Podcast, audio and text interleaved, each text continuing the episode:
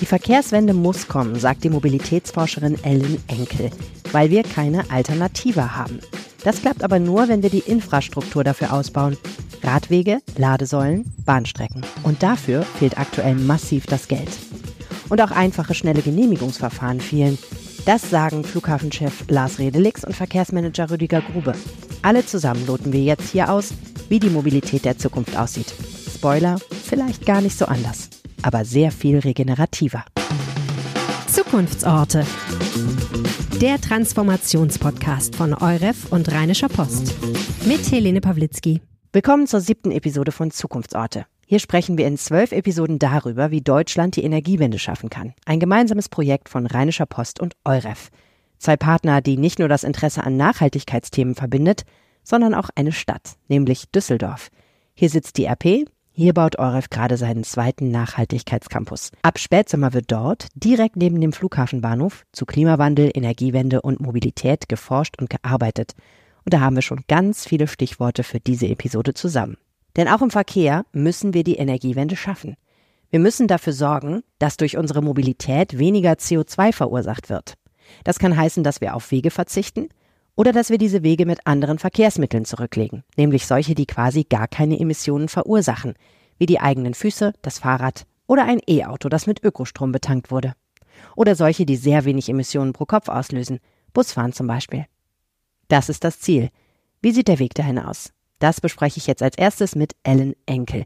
Die Wirtschaftswissenschaftlerin ist Professorin für allgemeine Betriebswirtschaftslehre und Mobilität an der Universität Duisburg-Essen. Ihr Spezialgebiet ist die Innovationsforschung im Verkehrsbereich. Herzlich willkommen im Zukunftsorte-Podcast. Schön, dass ich hier bin. Wie sieht's eigentlich mit Ihrem persönlichen Mobilitätsmix aus? Was bringt Sie von A nach B? Äh, ich fahre ein Hybrid, äh, also ein äh, Auto, das ähm, sowohl den klassischen Benzinmotor als auch halt eben den neuartigen Elektromotor verwendet. Und sonst Fahrrad, Bahn, Spielt das irgendeine Rolle für Sie, Flugzeug? Natürlich spielt auch Flugzeug leider eine Rolle, weil ich international arbeite als Forscherin. Aber äh, ich versuche es zu vermeiden, versuche immer mehr mit der Bahn mich zu bewegen und äh, leide da wie alle anderen unter äh, Bahnstreiks oder halt eben Verspätungen oder ausgefallenen Zügen, wie das halt eben so ist. Wünsche mir dann natürlich auch bessere Lösungen, betrachte das aber natürlich ähm, maßgeblich unter der Prämisse, dass ich es benutze, ähm, weil ich halt eben Energie oder klimaneutraler unterwegs sein will als mit dem Flugzeug. Aber ansonsten, ich äh, wohne in einem Vorort von Köln, was bedeutet, hier kann man noch relativ viel mit dem Fahrrad machen oder halt eben zu Fuß gehen. Mhm. mhm. Verkehr ist ja einfach so ein Thema, wo Pragmatismus recht schnell auf Idealismus stößt und man dann sich überlegen muss, ähm, fahre ich jetzt wirklich im eiskalten Regen äh, zum Supermarkt oder nehme ich doch vielleicht das Auto, auch wenn ich vielleicht nur drei Sachen kaufen will? Und kann ich es mir eigentlich zeitlich leisten, mit dem Zug nach Paris zu fahren? Wenn, äh, ich weiß nicht, von Köln aus ist wahrscheinlich Zug tatsächlich eine gute Idee, aber von anderen Orten aus ist halt das Flugzeug die bessere Alternative, muss man einfach sagen. Wobei ich gelesen habe, dass ähm, gerade Langstrecken europäisch jetzt äh, im Zug, die werden ausgebaut und ähm, die Leute sind hungrig danach. Also, es ist ein Thema, bei dem man ja auch äh, wie finde ich bei keinem zweiten, so schnell auf so einer persönlichen Ebene Entscheidungen treffen muss, ne? Ja, das ist es. Also weil es uns einfach alle betrifft. Ähm, als Mobilitätsforscherin beschäftige ich mich natürlich noch auf einer anderen Ebene mit dem Thema und habe nicht nur meine persönlichen Wünsche, Ziele oder Komfortbedürfnisse im Kopf. Ich glaube, das ist auch ganz gut, dass wir sowohl als Forscher als auch als Nutzer ähm, in dieser Perspektive sind, weil wir als Forscher schnell dazu tendieren, beispielsweise neuen Technologien in den Vordergrund ähm, zu pushen und zu sagen, also eigentlich müssten wir doch jetzt alle, wenn wir denn könnten, oder halt eben mit äh, Barrieren und Regularien argumentieren. Und es ist ganz gut, dass man auch die persönliche Perspektive hat und sich selbst hinterfragen kann, macht man das denn selbst?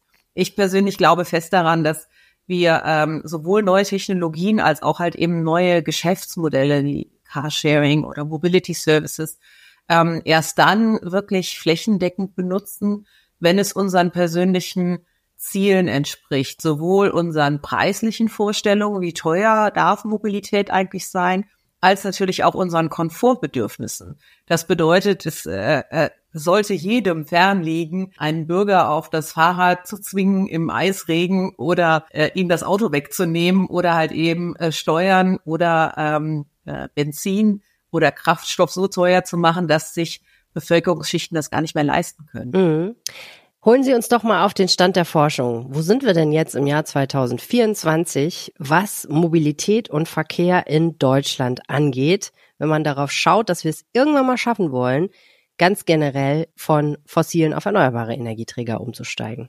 Und dabei hoffentlich noch Energie zu sparen. Das gehört ja auch zur Energiewende dazu. Also äh, es gibt so verschiedene Einflussfaktoren, die dabei wichtig sind. Äh, ein Einflussfaktor ist natürlich, dass wir vor der Corona-Zeit äh, einen Rückgang des Individualverkehrs mit dem Auto hatten. Also wir waren auf einem sehr guten Weg und haben leider in Corona-Zeiten wieder einen Schritt zurück gemacht. Das lag natürlich unter anderem daran, dass man gesteigerte ähm, Hygieneverhältnisse haben musste, dass halt eben ähm, viele auch im Homeoffice gearbeitet haben. Also wir hatten einfach keinen normalen Alltag und deswegen auch keine normale Mobilität. Und wir sind immer noch in der Phase, wo wir unseren äh, normalen Mobilitätsweg wieder zurückfinden. So würde ich es mal äh, sagen. Äh, natürlich hat sich unser Arbeitsleben auch ähm, zum Teil verändert, indem wir halt eben mehr Homeoffice haben oder auf bestimmte Wege auch bewusst verzichten.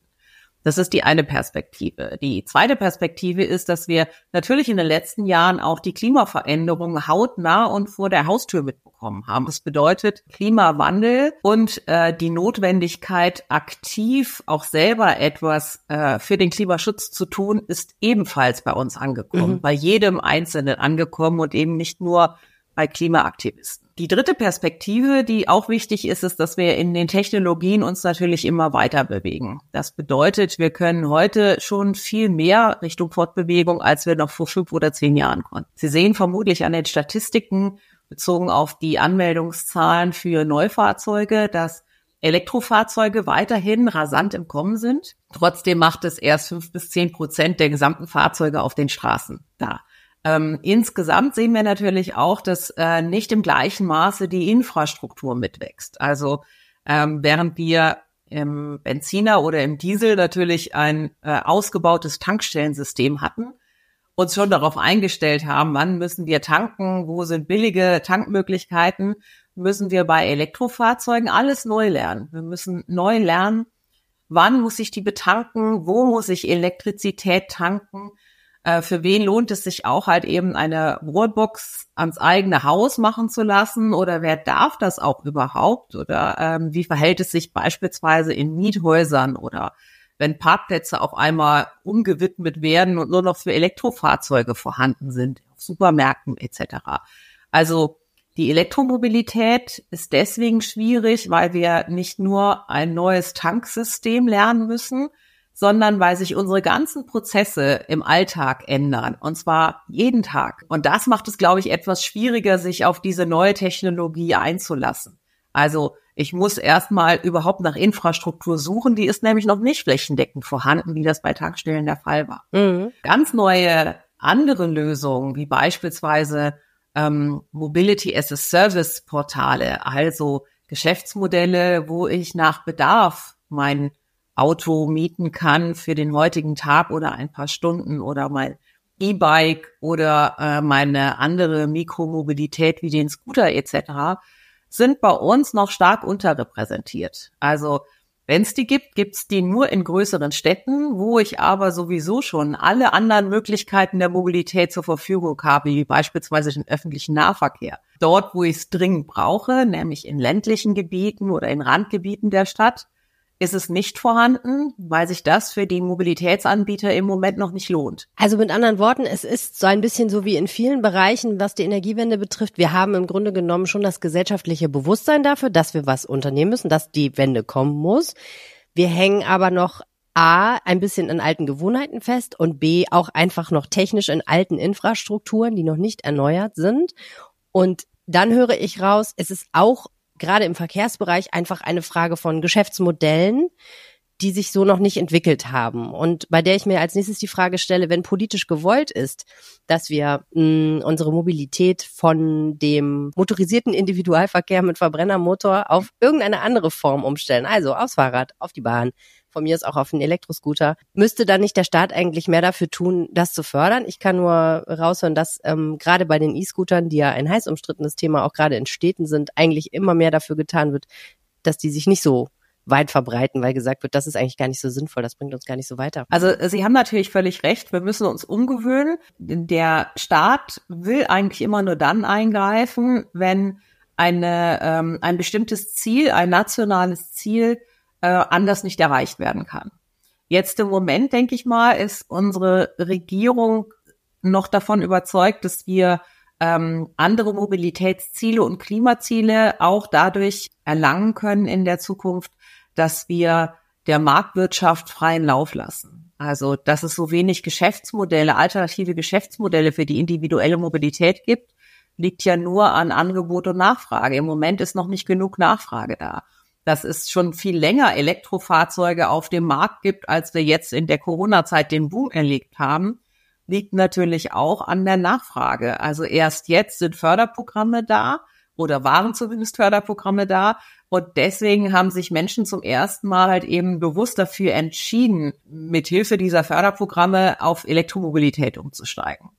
Also ich glaube, ähm, es wäre nicht das Richtige, allen Menschen vorzuschreiben, welche Form der Mobilität sie jetzt oder in drei Jahren äh, ähm, haben sollten, weil ich glaube, dass äh, unsere individuellen Bedürfnisse berücksichtigt werden müssen. Mhm. Ich glaube aber auch, dass Förderprogramme wie beispielsweise Steuervergünstigung oder höhere Kosten für ähm, Benzin und Diesel, dass die auch dazu führen, dass wir uns noch viel bewusster werden, dass es eventuell in Zukunft dann auch günstigere, aber klimaneutralere Alternativen gibt. Im Moment ist moderne Mobilität im Sinne der Elektromobilität einfach auch nicht günstig. Also es ist unkomfortabel, es ist nicht günstiger, sondern sehr viel teurer als Benzin und Diesel.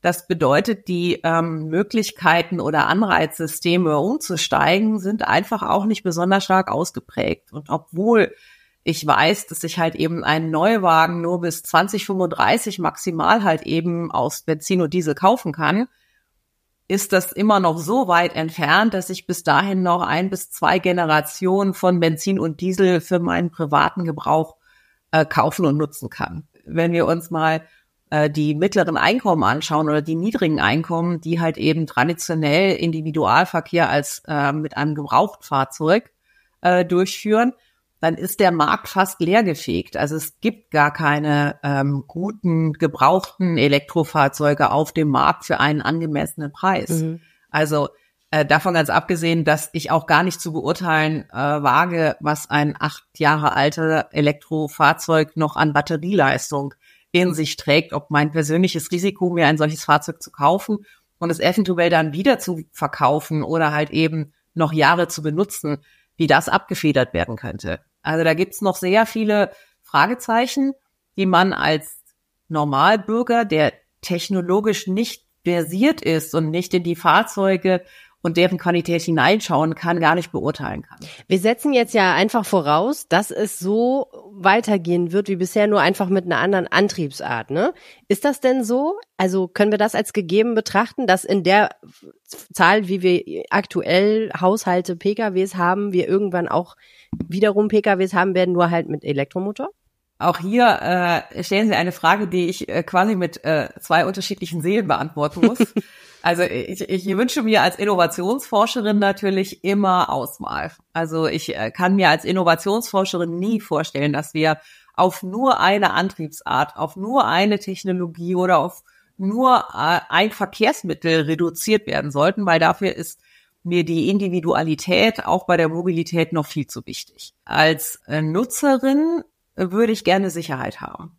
Ich würde gerne wissen, was ist die Antriebsart der Zukunft, worauf muss ich mein Geld sparen, ähm, was ist quasi das nächste Fahrzeug, das ich mir anschaffen sollte oder das ich in der Familie haben sollte und wie entwickelt sich da noch Infrastruktur weiter, damit ich ganz sicher sein kann, dass ich nicht nur ein Elektrofahrzeug besitze, sondern es auch aufladen kann, also auch damit fahren kann. Also äh, einerseits plädiere ich als Forscherin für so viel Auswahl wie möglich.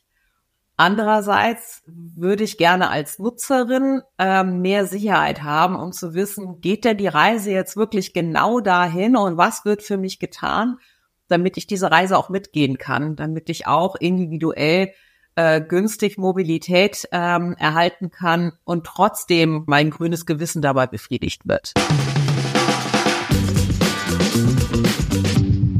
Mit Ellen Enkel spreche ich gleich nochmal. Eine zentrale Frage in diesem Podcast ist ja immer wieder, warum geht's nicht schneller? Und was muss passieren, damit es schneller geht? Denn Ziele und Mittel sind bei der Energiewende eigentlich fast überall schon ziemlich gut umrissen. Manchmal wünscht man sich aber doch etwas mehr Ehrgeiz und auch etwas mehr Geschwindigkeit. Ironisch, wenn es gerade um Verkehr geht. Fragen wir doch mal zwei Männer, die sich mit Verkehrsfragen ganz praktisch auskennen. Fragen wir zwei Manager. Lars Redelix ist Chef des Düsseldorfer Flughafens und damit Nachbar des Euref Campus, der gerade in Düsseldorf entsteht. Airport und Euref wollen in einer Partnerschaft daran arbeiten, dass der Flughafen und auch das Fliegen weniger klimaschädliche Gase verursachen. Rüdiger Grube ist seit 1. Januar Vorsitzender des Aufsichtsrats der Euref AG. Er hat in seinem Leben schon vielen Aufsichts- und Verwaltungsräten oder Vorständen angehört. Am bekanntesten ist er aber wohl für das, was er 2009 bis 2017 gemacht hat. Da war er Vorstandsvorsitzender der Deutschen Bahn. Herzlich willkommen im Podcast. Sie sind heute virtuell hier, das heißt, Sie mussten keinen Meter gehen, um da zu sein. Aber vielleicht einmal die kurze Frage, Herr Grube, was haben Sie denn heute schon für Wege zurückgelegt und welches Verkehrsmittel haben Sie dafür benutzt? Also ich bin ein Sportler und renne jeden Morgen einmal um die Alster, das sind 7,4 Kilometer plus bis zum Haus, also roundabout 10 Kilometer, wenn ich heute Morgen schon joggen. Wie ist das denn so als Fußgänger in Hamburg? Ja, wir sind hier Schnee. Ich bin gestern aus Zürich gekommen. Heute liegt in Hamburg mehr Schnee als in Zürich. Aber Sie wissen, es gibt für jede Wettersituation auch entsprechende äh, Kleidung und äh, Schuhe. Und von daher, wenn man seit über 40 Jahren Läufer ist, dann kann man mit jeder Wettersituation auch gut fertig werden. Ich meinte tatsächlich mehr so die verkehrliche Situation, weil wir ja mehr und mehr auch darüber diskutieren, welches Recht eigentlich ein Fußgänger so auf den Straßen deutscher Großstädte hat. Na, ich glaube, es ist eine Angewohnheit, dass man immer die Position einnimmt, äh, in der man sich gerade selbst befindet. Also wenn man Fußgänger ist, schimpft man über die Fahrradfahrer und die Autos. Ist man Autofahrer, schimpft man über die Fahrradfahrer. Insgesamt, wenn Sie den heutigen Tag ansprechen, äh, überlagern sich ja heuer zwei Probleme, nämlich einmal der GDL-Bahnstreik, den ich für völlig wahnsinnig halte, äh, und das zweite, der Streik der Landwirte, die heute mit Tausenden von Bauern hier in Hamburg die Stadt lahmlegt. Ja, wir sprechen heute an einem Tag, wo die verkehrliche Situation wirklich nicht ganz einfach ist. Herr Redelix, Sie sitzen am Düsseldorfer Flughafen. Ich muss da nachher noch hin, weil ich da ein Interview habe tatsächlich in der Nähe und äh, ja. frage mich sehr, wie ich das machen soll. Mit dem Fahrrad ist ein bisschen weit aus der Düsseldorfer Innenstadt, gebe ich zu. Könnte man auch machen, aber wäre mal eine Weile unterwegs. Ähm, mit dem Auto ist es eigentlich keine gute Idee, weil man dann nämlich wirklich länger braucht, als wenn man jetzt hier, wo ich in der Nähe vom Hauptbahnhof wohne, mal eben in die Bahn hüpft. Da ist man nämlich wirklich in 10, 15 Minuten praktisch bei Ihnen. Ähm, aber heute, ja, muss ich mal schauen, ob das funktioniert. Es ist ja nicht unbedingt Fernverkehr, den ich da nutze. Wie sieht's denn bei Ihnen aus? Worauf schimpft denn eigentlich der Flugzeugpilot, wenn er jetzt kein Fahrradfahrer und kein Autofahrer ist? Schimpft er dann auf die Passagiere oder auf die Autos auf dem Vorfeld oder wie funktioniert Weiß das? ich nicht. Ob er heute was zu schimpfen hat, ich glaube nicht. Erstmal ist mir natürlich das Herz aufgegangen als Hamburger, wenn Herr Grube vom Joggen um die Alster äh, berichtet. Das war mir jetzt heute nicht vergönnt, aber ich kann Ihnen sagen, machen Sie es wie ich, kommen Sie mit der Bahn. Ich mache nämlich in Düsseldorf jeden Tag meinen Traum wahr, den ich, als ich bei der Lufthansa in Hamburg noch gearbeitet habe, immer hatte. Ich komme nämlich aus deren Dorf mit der U-Bahn und laufe dann heute ja bei schönstem sonnigen Wetter ähm, durch den Park der Airport City in ein paar Minuten hier ähm, an den Flughafen, wo ich arbeite. Ich glaube, das ist in Düsseldorf wirklich ähm, ganz hervorragend, dass man mit äh, Bahn, aber natürlich auch mit ähm, dem Auto ganz schnell an diesem wunderbar stadtnah gelegenen Flughafen äh, ankommt. Insofern haben wir da gar nichts zu meckern und da sind noch keine Beschwerden bekannt. Witzig, das ist mir vorher gar nicht aufgefallen. Ich bin ja auch in Hamburg geboren. Jetzt treffen sich hier drei Hamburger zum Interview über Verkehr. ähm, lassen Sie uns über die Mobilität von heute sprechen und lassen Sie uns über die Mobilität der Zukunft sprechen. Wir haben, glaube ich, im Verkehrssektor, ich glaube, das bestreitet keiner, gewaltige Aufgaben vor uns und Dadurch, dass natürlich fast jeder Mensch sich irgendwann früher oder später von A nach B bewegen wird, hat auch jeder dazu eine Meinung. Es ist so ein bisschen wie beim Fußball. Wir haben ganz viele Bundestrainer und wir haben natürlich auch ganz viele Verkehrsexpertinnen und Experten in der Bundesbevölkerung und das ist ja eigentlich auch richtig so. Wo stehen wir heute? Wie beobachten Sie das? Ähm, was sind die größten Aufgaben, die wir vor uns haben, Herr Grube, um die Mobilitätswende zu bewältigen? Ich glaube, wenn man über die Herausforderung spricht, dann muss man sich die äh, Megatrends einmal anschauen. Und wir haben heute vier äh, Megatrends. Das ist einmal der Bevölkerungs-, das Bevölkerungswachstum, dann die Urbanisierung, die Klimaneutralität und die Globalisierung. Jetzt lasse ich mal die geopolitischen Themen, die wir heute Abend auch, lasse ich mal aus. Aber ich glaube, was ein ganz, ganz großes Thema ist, dass wir uns bewusst machen müssen, dass letztendlich die individuelle Freiheit, die, der gesellschaftliche Wohlstand, der wirtschaftliche Wachstum äh, und unsere Umwelt, ja, so wichtig sind, äh, dass wir diese Themen nur abdecken können, wenn wir eine moderne Mobilität in Deutschland realisieren. Und äh, die Leistungsfähigkeit der Infrastruktur ist aber ein ganz großes Thema. Und das ist nicht nur die Straße, das ist die Schiene, das ist die Luft. Äh, da wird Herr Rittlich sicherlich gleich noch was zu sagen. Und Wasser. Und man darf nicht vergessen, die Verkehrsinfrastruktur sind für unser Land die Lebensadern unserer Wirtschaft und letztendlich unseres Wohlstandes. In welchem Sektor würden Sie denn den größten Nachholbedarf, was Infrastruktur angeht, sehen? Das ist von Region zu Region etwas unterschiedlich. Äh, nach meiner persönlichen Einschätzung haben wir einen riesigen Nachholbedarf äh, in der Bahninfrastruktur. Und zwar liegt es daran, dass wir in Deutschland wahnsinnige bürokratische Hürden heute haben. Nehmen ein typisches Beispiel äh, weil das ja, Sie sitzen ja in Düsseldorf. Ich bin äh, Aufsichtsratsvorsitzender von Vantage Towers gewesen. Das sind die Telekommunikationstürme. Ja, wenn ich einen Telekommunikationsturm in Deutschland aufstelle, einen einzigen, bin ich mit Sicherheit drei Jahren damit beschäftigt. Der gleiche Turm in Portugal drei Monate. Nur mal um ein ganz einfaches Beispiel zu nehmen. Ein zweites, weiteres schönes Beispiel ist die Bahn von Offenbach nach Basel runter. Da wird schon 25 Jahre geplant. Und so wie es heute aussieht, brauchen wir noch 25 Jahre, damit wir unseren Staatsvertrag, den wir mit der Schweiz wegen des Gotthardtunnels mal unterschrieben haben, realisiert wird. Und das sind Zustände, die entsprechen nicht einer modernen, eines modernen Zeitgeistes. Hier muss dringend die Bürokratie abgebaut werden. Hier müssen die Behörden und die, die die Infrastruktur realisieren, viel besser zusammenarbeiten, als es in der Vergangenheit und heute noch immer der Fall ist. Und ich kann schon nicht mehr hören, äh, wenn die Politik über Verbesserung und Abbau der Bürokratie sprechen, leider passiert überhaupt nichts. Geredet wird viel, gemacht wird wenig. Aber wenn wir jetzt spezifisch auf die Bahn gucken, für die Sie ja, glaube ich, äh, fast acht Jahre lang verantwortlich waren, da frage ich mich natürlich, hat das alles nur mit Bürokratie zu tun? Das ist ja einfach auch ein Unternehmen, wo man die Frage stellen muss, wieso wurde nicht investiert in die Infrastruktur, die heute in einem zehn Jahres Mammutprojekt über Jahre Baustellen irgendwie repariert werden muss? Ja, das ist eine tolle Frage. Und da sind wir leider wieder bei der Politik. Nur will ich, weiß Gott, nicht hier über die Politik weiter auslassen.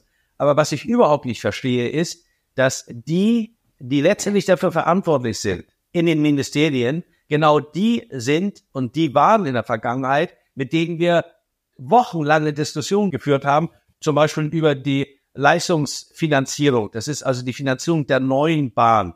Ja, weil wir unterscheiden zwischen Aus- und Neubau und Pflege des Bestandsnetzes. Und hier haben wir wirklich Monate gebraucht, um die geringsten Werte äh, an Investitionen äh, zugestanden zu bekommen, äh, und da kann ich nur einfach sagen, hier hat sich über die Jahre ein Investitionsstau aufgebaut aufgrund wirklich mangelnder Investitionen, mangelnder Freigabe von äh, Geldern, die nur vom Bund kommen können. Das kann die Bahn nicht leisten. Herr Redelix, Sie sind ja auch ähm, Chef eines Unternehmens, das mit der Politik zusammenarbeiten muss, mit der Verwaltung der Stadt Düsseldorf unter anderem. Wie nehmen Sie das denn wahr, das Zusammenspiel von Politik und Wirtschaft an der Stelle, wenn es um Transformation geht? Ja, in der Tat, das stimmt. Äh, die Stadt Düsseldorf ist ja auch ähm, einer unserer Gesellschafter ähm, und natürlich arbeiten wir auch mit verschiedenen Behörden hier in der Stadt und auch mit dem Land zusammen. Ich glaube, das ist schon eine grundsätzlich äh, richtige Beobachtung, die auch niemand in Frage stellt, dass äh, Bürokratie und Geschwindigkeit bei Entscheidungen äh, in unserem Land ein wichtiges Thema ist. Nehmen Sie ein Beispiel, unser Planfeststellungsverfahren. Ich will jetzt noch mal gar nicht über die Kapazitätserweiterung äh, reden, die äh, da ja auch kontrovers diskutiert wird und wo wir eine Änderung vorgenommen haben.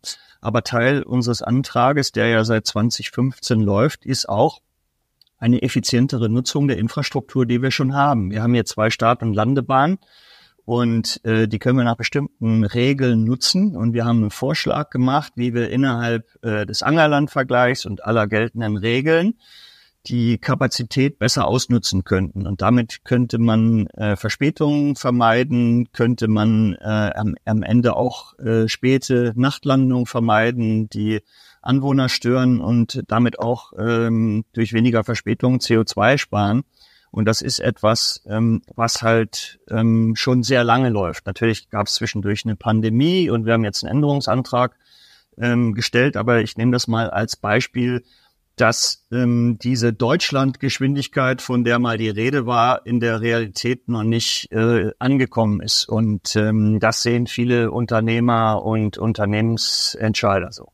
Bundeskanzler Olaf Scholz hat das ja in den letzten Monaten immer wieder adressiert aber wenn wir dieses Deutschland-Tempo erreichen wollen und wir müssen es erreichen, dann brauchen wir eine deutlich bessere Zusammenarbeit zwischen Bund, Länder, Kommunen, äh, weil sag mal, die Geschwindigkeit, die wir heute haben, da müssen noch einige Gänge zugeschaltet werden, um auf die notwendige Geschwindigkeit zu kommen, die letztendlich die Infrastruktur umsetzt, die wir dringend in Deutschland benötigen. Also ich glaube, diese Analyse teilen alle. Wir hatten ja auch gerade eine ähm, Episode, da ging es genau um die Frage, wie kann die Politik mitwirken, die Energiewende voranzubringen. Und die ganz klare Analyse auch von Kevin Kühnert, dem SPD-Generalsekretär, war ja, wir brauchen höhere Geschwindigkeit, wir brauchen weniger Bürokratie die Frage, warum es, wenn es alle wollen, nicht so schnell geht, ähm, konnte er allerdings auch nicht beantworten. Haben Sie eine Idee, woran das liegt? Dass das so hartnäckig ist? Frau Pawlitzki, es ist so einfach. Da muss man gar nicht äh, Wissenschaftler mit beschäftigen. Wenn Sie heute mal anschauen, die Bundes- und Länderregierung machen sich das Leben seit Jahren unnötig schwer. Wir haben Planungs- und Genehmigungsunterlagen, die Dutzende von Leitsordnern erfüllen. Genehmigungsverfahren, die vor sich hin dümpeln, die einfach nicht vorangetrieben werden. Wir haben Gerichtsprozesse. Und wissen Sie, wo dann es unter anderem liegt? Ich nehme ein schönes Beispiel als der Verkehrsminister Dobrindt noch verantwortlich war, haben wir aus meiner Sicht eine sehr gute Initiative gemeinsam gestartet, dass wir das BIM einführen, Building Information Modeling. Das heißt, dass letztendlich alle, die am Bau, an der Planung und am Bau beteiligt sind, äh, müssen letztendlich digitale Instrumente einsetzen. Das haben wir gemacht mit äh, roundabout 35 Projekten, erstmal als Pilot. Das Problem ist aber so, dass die Baufirmen, die Planungsfirmen haben sich alle auf die digitalen Methoden eingestellt, aber die Behörden, die dann die Genehmigung äh, vollziehen müssen, haben überhaupt nicht diese Methoden gehabt. Bis heute nicht. Also wenn man schneller werden will, gehört zum Beispiel die Digitalisierung auch dazu. Dann müssen aber alle, die am Planungsprozess beteiligt sind, einschließlich der Genehmigungsbehörden, sich entsprechend technisch auch ausstatten. Das ist heute nicht der Fall. Herr Redelix, wie stellen Sie sich denn vor, dass wir in zehn Jahren, ähm, ungefähr dann, wenn die äh, anspruchsvolleren der Klimaziele greifen, nämlich 2035, wie stellen Sie sich vor, dass wir dann unterwegs sein werden in unserem Alltag? Ja, immer noch sehr mobil, weil ich glaube, da sind wir uns einig. Mobilität gehört äh, zu unserer Gesellschaft, gehört zu unserer Freiheit dazu und äh, schafft Wohlstand und erlaubt es Menschen, ihre persönlichen Träume äh, zu verwirklichen, ähm, aber auch beruflich erfolgreich zu sein. Aber die Mobilität wird natürlich anders sein. Und das ist ja das große Thema auch, was Sie hier aufgerufen haben. Ich glaube, jeder Sektor steht vor anderen Herausforderungen. Das ist eben schon angeklungen. Im Luftverkehr sind die ein bisschen anders als zum Beispiel auf der Schiene oder auf der Straße. Ähm, wenn wir jetzt mal auf den Luftverkehr kommen, dann ähm, geht es da natürlich äh, darum, Emissionen vor allen Dingen durch ähm, technologische Innovationen weiter zu reduzieren. Ähm, wir haben uns, äh, Frau Pawletzki, vor einiger Zeit mal in einem Podcast darüber vor allen Dingen unterhalten, was mhm. der Flughafen Düsseldorf schon gemacht ja, hat. Das will ich jetzt hier nicht im Detail wiederholen. Mhm. Genau. Also wir haben schon äh, am Flughafen die Emissionen, die äh, entstehen, um 80 Prozent reduziert durch intelligentes Energiemanagement und Umstellen auf grünen Strom. Wir bauen jetzt auch eine äh, sehr große neue Photovoltaikanlage entlang unserer Nordbahn aber das große Thema, um das es natürlich geht, ähm, sind die Emissionen beim Fliegen. So und da werden wir sehen, dass ähm, gibt es ein ganz großes Zukunftsthema. Ähm, das ist das sogenannte Sustainable Aviation Fuel. Das ist also nachhaltiges Kerosin, ähm, was äh, quasi schadstofffrei verbrannt werden kann. Es wird, ähm, kann auf verschiedene Arten und Weisen hergestellt werden ähm, in Zukunft vor allen Dingen über das sogenannte Power-to-Liquid-Verfahren. Da wird aus Wasser mit grünem Strom grüner Wasserstoff hergestellt und dann mit Kohlenstoff angereichert und dann haben sie Kerosin, was heutige Flugzeuge schon bis zu 50 Prozent ähm, als Antrieb äh, nutzen können. Das heißt, da braucht man keine neuen Flugzeuge für erfinden. Wir brauchen einfach nur dieses nachhaltige Kerosin. Das ist mal die ganz große Herausforderung. Und das andere große Thema werden dann neue Antriebstechnologien sein. Es gibt elektrische Antriebe, die werden wir jetzt zum ersten Mal ähm, in diesem Jahr bei den Olympischen Spielen in Paris sicherlich sehr öffentlichkeitswirksam äh, erleben. Da geht es aber nicht nur um diese Flugtaxis, die vielleicht jeder schon mal gesehen hat, sondern ähm, da befinden sich auch Regionalflugzeuge in der Entwicklung für kürzere Reichweiten, geringere Anzahl von Passagieren und Airbus arbeitet an einem wasserstoffgetriebenen Flugzeug äh, für 100 Personen, was im Jahr 2035 in den Markt eingeführt werden soll. Also man sieht, da geht's ganz viel um Innovation, um einfach Emissionen dramatisch zu reduzieren. Kann Fliegen denn jemals vollkommen klimaneutral sein? Ich glaube ja, weil wenn man sich jetzt die verschiedenen Sektoren anschaut, dann ist, glaube ich, die Luftfahrt relativ weit, ähm, was äh, Digitalisierung und ähm, Innovation anbetrifft. Und da gibt es noch ganz viele Chancen. Und das macht mich zuversichtlich. Ich würde trotzdem gerne Sie nochmal auf das Thema Bahn ein bisschen festnageln äh, oder aber auch auf das Thema Autoverkehr, weil Sie beide ja so äh, auch äh, das Plädoyer für Mobilität als Freiheitsfaktor ähm, gebracht haben, was für viele Menschen ja individualisierten Verkehr bedeutet. Ne? Also ich glaube, wenig Menschen sagen, oh, die Bahn bringt, macht mich frei, sondern die meisten Leute haben das Gefühl der großen Freiheit, wenn sie sich in das Steuer setzen und einfach losfahren können. Die Frage ist natürlich, ähm, inwiefern können wir das in 10 oder in 20 Jahren noch genauso machen? Ähm, haben wir dafür überhaupt den Platz und haben wir dafür die Kapazitäten? Wie sieht das aus Ihrer Sicht aus, Herr Grube? Wie wird der persönliche Mobilitätsmix aussehen? Ja, der persönliche Mobilitätsmix wird sich verändern, aber aus meiner Sicht nicht revolutionär.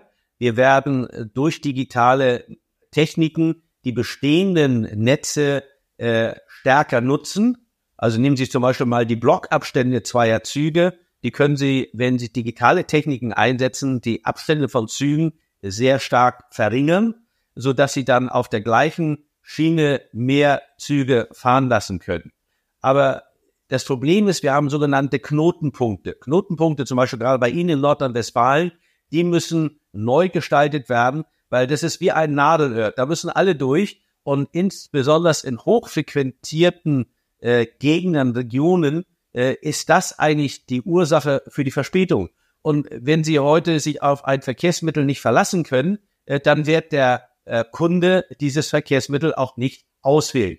Deshalb sage ich, ist es ganz wichtig, dass wir die Infrastruktur in Deutschland ausbauen, denn wir leben heute von der Substanz und das wissen Sie selbst. Das ist nicht nur in der Mobilität so, das ist in allen Lebensbereichen so. Wenn Sie äh, nicht investieren und zwar ständig wieder auch erneuern, dann äh, werden sie äh, die Substanz, nutzen die Substanz und gefährden die Zukunft.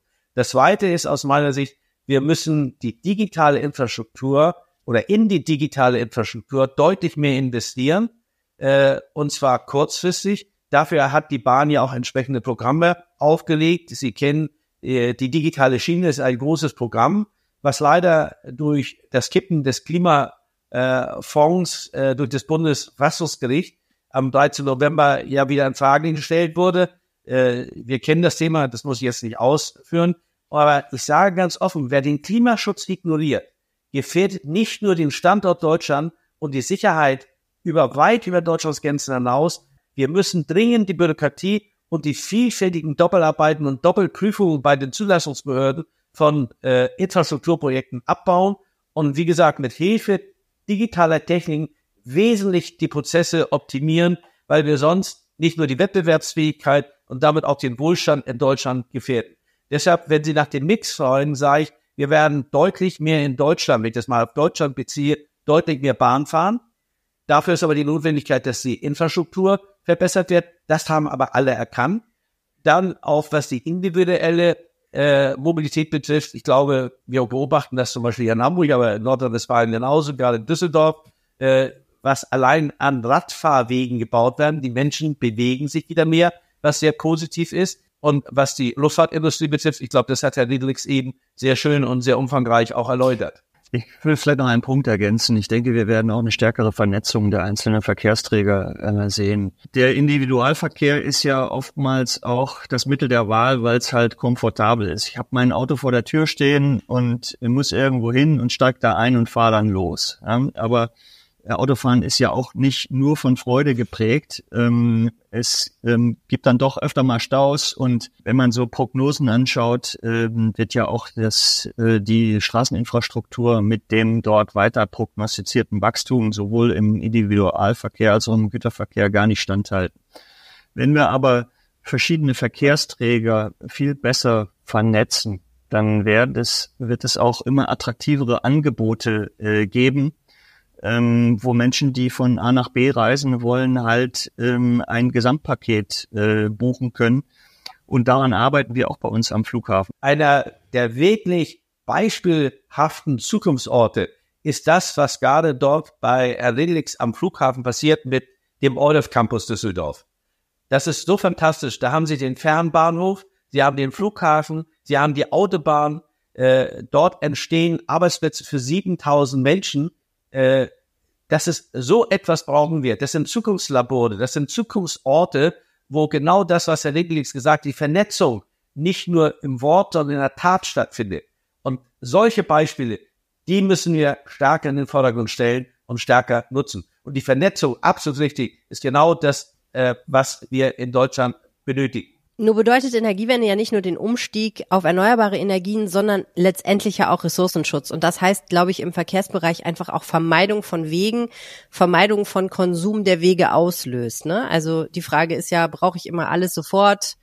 Und so weiter. Die beste Energie ist die, die man gar nicht benötigt. Das ist so. Äh, das heißt, wie schätzen Sie das ein für die Zukunft? Ähm, wie viel hat auch die Reduktion von Konsum und Reduktion von Wegen mit der Verkehrswende zu tun? Ja, leider ist es ja heute noch so, dass wir, wenn Sie das mal über die letzten Jahre vergleichen, ist der Verkehr leider nicht ein schönes Beispiel. Verkehr hat, was die, die CO2-Ausstoß betrifft, eher zugenommen, anstatt abzubauen. Das wird sich aber ändern. Äh, das ist auch allgemein erkannt. Aber Sie haben ja auch erlebt, wie lange die Automobilbranche benötigt, um sich wirklich mit der Idee der Elektromobilität wirklich vollumfänglich anzufreunden. Das muss man aber auch verstehen, denn so ein Automobilunternehmen, wo ich ja selbst mal mit verantwortlich war, hat ja Milliarden investiert in Werke, modernste Werke, in Forschung und, und, und. Das kann man nicht von heute auf morgen abstellen. Nehmen Sie beispielsweise den Vergleich von einem Verbrennerfahrzeug und einer Elektromobilität. Heute brauchen Sie ein Siebtel der Mitarbeiter nur, um ein Auto mit einem E-Antrieb zu produzieren im Vergleich zu einem Verbrennermotor. Das können Sie ja nicht von heute auf morgen einfach viele Lichtschalter von an auf ausstellen, sondern das braucht eine gewisse evolutionäre Zeit um wirklich ein System umzustellen. Das lässt sich nicht von heute auf morgen machen. Ja, das mag wohl sein, aber eine evolutionäre Zeit, also Jahrtausende haben wir ja leider nicht, um das hinzukriegen. Und da muss man natürlich wirklich sagen, die Zeichen der Zeit wurden da in der Automobilindustrie nicht erkannt. Ja, aber äh, ich rede ja nicht von tausend Jahren, aber so eine Zeit, wenn es schnell geht, sind, brauchen sie zehn Jahre. Und Sie haben es ja in den letzten Tagen auch gesehen, die Automobilkonzerne hier in Deutschland, die Premiumhersteller haben sich ja auch geäußert ich habe gestern zum Beispiel gehört, BMW 2035, Mercedes-Benz geht einen ähnlichen Weg.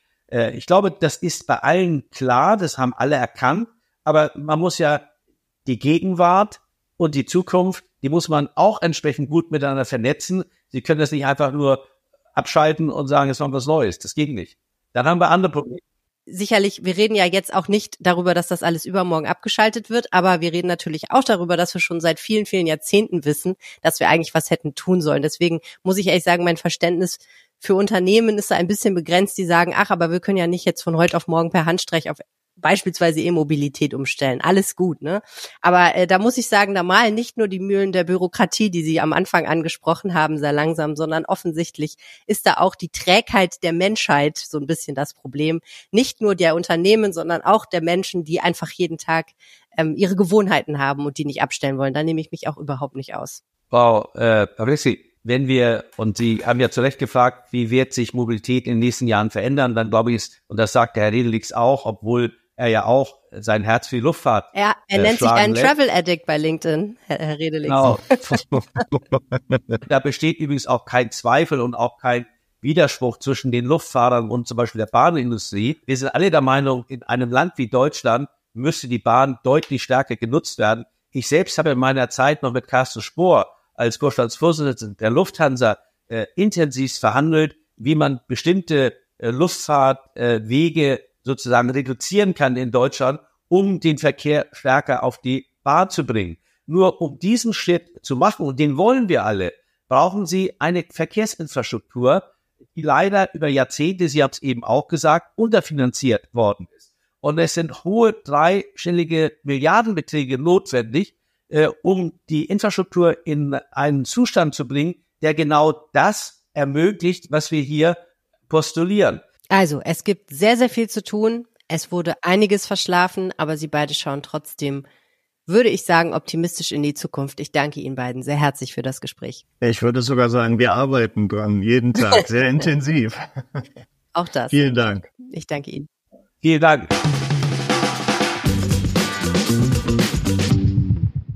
Wo stehen wir in Deutschland im Jahr 2024, was die Energiewende beim Verkehr angeht? Das frage ich die Innovations- und Mobilitätsforscherin Ellen Enkel. Also Wirtschaft, Forschung, Politik, alle gehen davon aus, dass es dann, wenn der Verbrenner irgendwann nicht mehr ist, ein Elektroauto sein wird. Plus alle hoffen natürlich, dass sich viele Verkehre vom Individuellen ins Kollektive übersetzen lassen, sprich, dass mehr Menschen öffentlichen Personennahverkehr nutzen oder wenn es um kürzere Distanzen geht, ja das Fahrrad letztendlich. Ne? Das sind ja eigentlich immer die drei Dinge, von denen gesprochen wird: E-Mobilität, ÖPNV und Fahrrad. Und ich meine, wir müssen jetzt, glaube ich, nicht darüber reden, dass ähm, bei der Infrastruktur noch einiges zu tun ist, was alle drei Bereiche angeht. Aber trotzdem die Frage, mh, hm, wo sind wir denn? Wenn man jetzt, sagen wir mal, man würde jetzt von 0 bis 10 oder von 0 bis 100 Prozent ansetzen und bei 100 Prozent haben wir es endlich geschafft. Wo, wo, wo sind wir denn jetzt ungefähr, was den Verkehr angeht? Was würden Sie schätzen? Ähm, es gibt in den Städten und Gemeinden unterschiedliche äh, Klimaziele. Die werden halt eben in Klimaplänen festgelegt. Und äh, wir reden ja die ganze Zeit von Infrastruktur. Ähm, die äh, Städte und Gemeinden versuchen dann auch ihre Infrastruktur, Ausgaben oder Budgets genau darauf auszurichten, was halt eben in diesen Städten und Gemeinden benötigt wird. Wenn ich jetzt zum Beispiel von Köln rede, dann würde ich mal sagen, wir ähm, sind auf einem sehr guten Weg, weil es schon sehr viele ausgebaute Radwege gibt. Es gab in den letzten Jahren sehr viele Straßensperrungen, um halt eben mehr Platz für andere Verkehrsteilnehmer zu schaffen, sehr zum Ärger der verbliebenen äh, Autofahrer, die dann halt eben überwiegend in der Stadt im Stau äh, standen, statt halt eben von A nach B zu fahren. Aber es gibt halt eben wie in jeder Großstadt auch ein gut ausgebautes öffentliches Nahverkehrnetz. Wenn ich jetzt mal in andere Gebiete schaue, also beispielsweise nehmen wir mal jetzt Essen als ein Beispiel. Essen hat seit Jahren, ähm, seit äh, 2017, seit sie grüne Hauptstadt waren, ähm, einen ähm, Modalsplitplan. Das bedeutet, man möchte gerne 25 Prozent des Verkehrs äh, durch ähm, Fahrradfahrer, 25 Prozent des Verkehrs durch Fußgänger, 25 Prozent des Verkehrs durch den ÖPNV und 25 Prozent des Verkehrs immer noch durch den Autoverkehr, aber dann in Zukunft hoffentlich klimaneutraler Autoverkehr, also E-Mobilität. Ähm, wenn ich mir diese Ziele anschaue, dann sind das ganz tolle Ziele. Aber dann hängt es natürlich davon ab, was genau in dieser Stadt jetzt im Moment ein Manko ist. Also im Moment haben wir viel zu viel Autoverkehr und äh, viel zu wenig ÖPNV-Verkehr, als jetzt ein Beispiel in Essen. Ich möchte aber nicht unbedingt, dass der Autoverkehr ähm, jetzt halt eben äh, komplett auf ÖPNV umsteigt, sondern ich hätte gerne eine Gleichverteilung, dass auch ein paar zu Fuß gehen oder halt eben mit dem äh, Fahrrad fahren. Was dann voraussetzt, ich muss nicht nur die Taktfrequenzen erhöhen, sondern auch die Radwege ausbauen. Die Städte und Gemeinden haben aber nicht doppelt so viel Geld zur Verfügung, um diese neuen Mobilitätspläne ähm, umzusetzen, sondern haben genau das Geld, was sie vorher auch zur Verfügung hatten. Es ist also sehr schwierig, genau zu identifizieren, bezogen auf die Bevölkerung, was braucht es denn jetzt? Also setze ich mein Geld jetzt eher für einen neuen Radweg ein und verärgere dafür äh, eventuell die Autofahrer oder halt eben den öffentlichen Nahverkehr, der ja auch die Straßen benutzen muss. Oder erhöhe ich die Taktfrequenz. Dann kann ich das aber meistens nur auf vorhandenen Strecken machen und nicht unbedingt neue Strecken erschließen. Das bedeutet, Randgebiete bleiben sowieso außen vor. Oder ähm, mache ich irgendeine andere Lösung, beispielsweise erhöhe halt eben die Ladeinfrastruktur dann bevorzuge ich diejenigen, die eher wohlhabend sind und bereits ein Elektroauto besitzen und benachteilige diejenigen, die eben in einem Mietshaus mit vielen Parteien wohnen und wo ähm, Ladeinfrastruktur weit entfernt ist. Also die Lösung ist nicht einheitlich, sondern für Städte und Gemeinden sehr individuell. Und es gibt tatsächlich Städte, die sind jetzt im Moment ein bisschen besser aufgestellt, vielleicht auch, weil sie mehr Infrastrukturbudget zur Verfügung haben. Und es gibt Städte und Gemeinden, die eher ärmer sind, die also wenig Einnahmen generieren und deswegen auch wenig Budgets zur Verfügung haben, um die Mobilitätswende zu unterstützen. Ja, weil das Thema Verkehr politisch natürlich nicht äh, so sehr auf Bundesebene alles entschieden wird, sondern, wie Sie sagen, in Kommunen und im Land. Und Sie haben jetzt gerade zwei Dinge angesprochen. Das eine ist, die Steuerung ist extrem schwierig ähm, und man hat vielleicht nicht genug Informationen oder es ist sehr schwierig, diese Informationen zu analysieren und daraus die richtigen Schlüsse zu ziehen. Das andere ist das Thema Geld. Ähm, heißt das denn, wir müssten auch diese beiden Bereiche verbessern. Wir müssten besser steuern, schlauere Daten sammeln und besser damit umgehen, die besser analysieren können, die berühmte KI vielleicht sogar zu Rate ziehen. Und müssten wir einfach mehr Geld in dieses Thema stecken und dann könnten wir das schaffen? Ja, ja. Die, die kurze Antwort auf beides ist ja, ja. Also natürlich als Forscherin möchte ich immer datenbasierte Aussagen tätigen. Ich möchte also immer äh, Nachweise dafür sammeln, dass wir in eine bestimmte Richtung gehen sollten und dass dort halt eben beispielsweise Investitionen auch genau richtig angelegt ist. Ähm, es gibt solche Projekte schon. Als ein Beispiel, ich arbeite gerade ähm, mit der Stadt Essen zusammen und mit vielen Kollegen aus der Universität Duisburg-Essen an einer äh, äh, Datenerhebung, die gefördert wird auf Bundesebene. Das Projekt heißt Strali und äh, beinhaltet, dass wir in zwei Stadtgebieten von Essen Daten über den Mobilitätsbedarf und die aktuellen Mobilitätsbewegungen sammeln. Also wir gucken uns tatsächlich an, womit sind die Leute aus welchen Gründen unterwegs und versuchen der Stadt es zu erleichtern, ähm, zu sagen, ob zum Beispiel in diesen Wohngebieten eher zusätzliche Fahrradwege oder höhere Taktfrequenz oder äh, Ladesäulen oder äh, andere Möglichkeiten, sichere Fußgängerüberwege oder ähnliches, äh, den Bedarf an Mobilität decken würden. Man muss dazu sagen, Sie hatten als zweite Frage gesagt, äh, liegt es am Geld? Äh, es liegt natürlich immer am Geld, äh, weil die Stadt braucht eine Aussage, eher Fahrradweg oder eher ähm, eine neue Ampel, weil man sich nicht beides leisten kann. Und ich glaube, solche datengetriebenen Projekte, wo man wirklich die Bevölkerung fragt, was brauchst du denn im Moment? Was benutzt du im Moment? Und dann eine Lösung findet, wie es halt eben besser, klimaneutraler und vielleicht auch günstiger sein soll, sind genau die richtigen Ansätze. Auf der anderen Seite ähm, zur Frage, sollten wir insgesamt mehr Geld in die Transformation der Mobilität stecken? Auf jeden Fall. Mobilität ist in der Vergangenheit immer als äh, nice to have und immer auch irgendwie finanzierbar angesehen worden. Wir sind im Moment in einer Situation, wo uns das Geld für den Ausbau der Mobilität dramatisch fehlt. Wir wissen aber durch äh, neue Studien aus Amerika, dass Mobilität und Wohlstand, also gesellschaftlicher Wohlstand, einen engen Zusammenhang haben. Nur dort kann Wohlstand erzielt werden, wo es günstige Mobilität gibt. Das bedeutet, wenn wir keine günstigen Mobilitätsmöglichkeiten schaffen, die halt eben auch klimaneutral sind, dann werden wir keinen Wohlstand erreichen. Dann wird der Wohlstand genau bei denen bleiben, die sich im Moment Elektrofahrzeuge leisten können und auch private Infrastruktur leisten können oder in Zukunft vielleicht sogar ähm, alternative Kraftstoffe, E-Fuels leisten können für ihre äh, hochmotorisierten Wagen. Aber dann reden wir nicht davon, wie der ähm, Teil der Bevölkerung, also die mit mittleren und niedrigen Einkommen, mobil unterwegs sein können. Die werden ihre Arbeitsplätze verlieren, weil sie gar nicht mehr zu ihren Arbeitsplätzen hinfahren können. Gemeinde und Städten werden weniger Steuereinnahmen haben, weil Unternehmen natürlich abwandern, wenn sie keine qualifizierten Arbeitskräfte mehr an diesen Ort haben. Also das ist wie ein Teufelskreis, den wir halt eben durchbrechen müssen. Und durchbrechen können wir den nur, indem wir wirklich massiv Mobilität ausbauen und auch günstiger gestalten. Auch der Verkehrsbereich soll ja bis 2045 klimaneutral werden. Frau Enkel, schaffen wir das? Ich glaube fest daran, dass wir das schaffen. Ich bin jetzt wahrscheinlich nicht so überzeugend wie äh, Frau Merkel. Äh, wir schaffen das. Aber Ich sehe überhaupt keine Alternativen, dass wir es uns leisten können, das nicht zu schaffen. Wir müssen das schaffen mit allen Möglichkeiten, die wir haben. Herzlichen Dank. Dankeschön. Das war Episode 7 von Zukunftsorte. In der nächsten Episode geht es darum, wie wir ein bisschen Startup Spirit in die Energiewende tragen. Eine besondere Episode, live vor Publikum aufgezeichnet mit gleich fünf tollen Gästen. Nicht verpassen. Prognosen sind schwierig, besonders wenn sie die Zukunft betreffen. Aber ich wage es trotzdem. Wenn ihr diesen Podcast in eurem Netzwerk weiterempfehlt, werden wir uns sehr freuen. Egal ob online oder im echten Leben. Danke.